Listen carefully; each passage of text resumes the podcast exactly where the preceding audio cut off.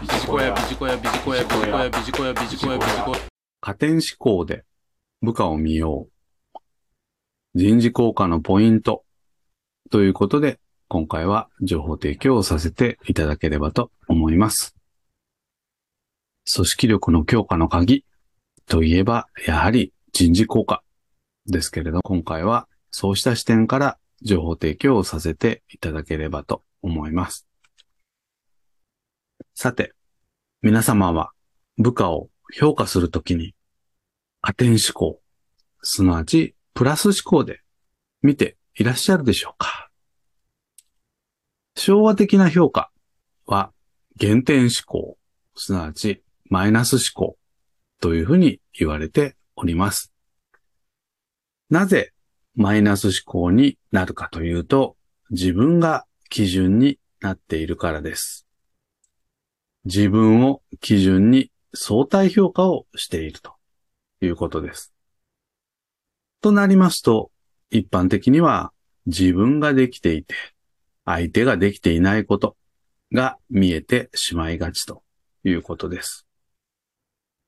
これでは人事効果の目的に照らし合わせて非効果的というふうに言わざるを得ません。繰り返しになりますけれども、本来の人事効果の目的は人材育成でございます。ということは、人事効果の基準は決して私たち自身、自分ではないということでございます。部下と共に納得感のある基準を定める必要があります。ですので、目標。これが基準としておすすめだということです。そして、目標の進捗率を評価をします。目標は、達成目標イコール状態目標と行動目標イコールプロセス目標。このセットが望ましい言われております。特に行動目標を達成しているときは加点評価をしていきましょう。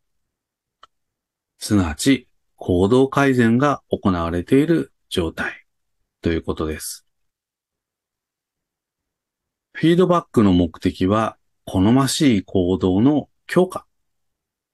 だとすると行動改善が行われたら加点評価。そして本人に伝える。こんなところが何よりも人事効果のポイントになってくるのではないでしょうか。特に自信のない部下に対しては積極的に褒める。あるいは認めてあげる。こんなところを日頃から意識をすることで人事効果がうまく機能をしていくことになると思います。繰り返しになりますけれども、人事効果の目的が人材育成だとするならば、決してマイナス評価をするのではなく、プラス評価、すなわち加点評価。こんなところを意識をして、日頃の部下の行動、観察をしてまいりましょう。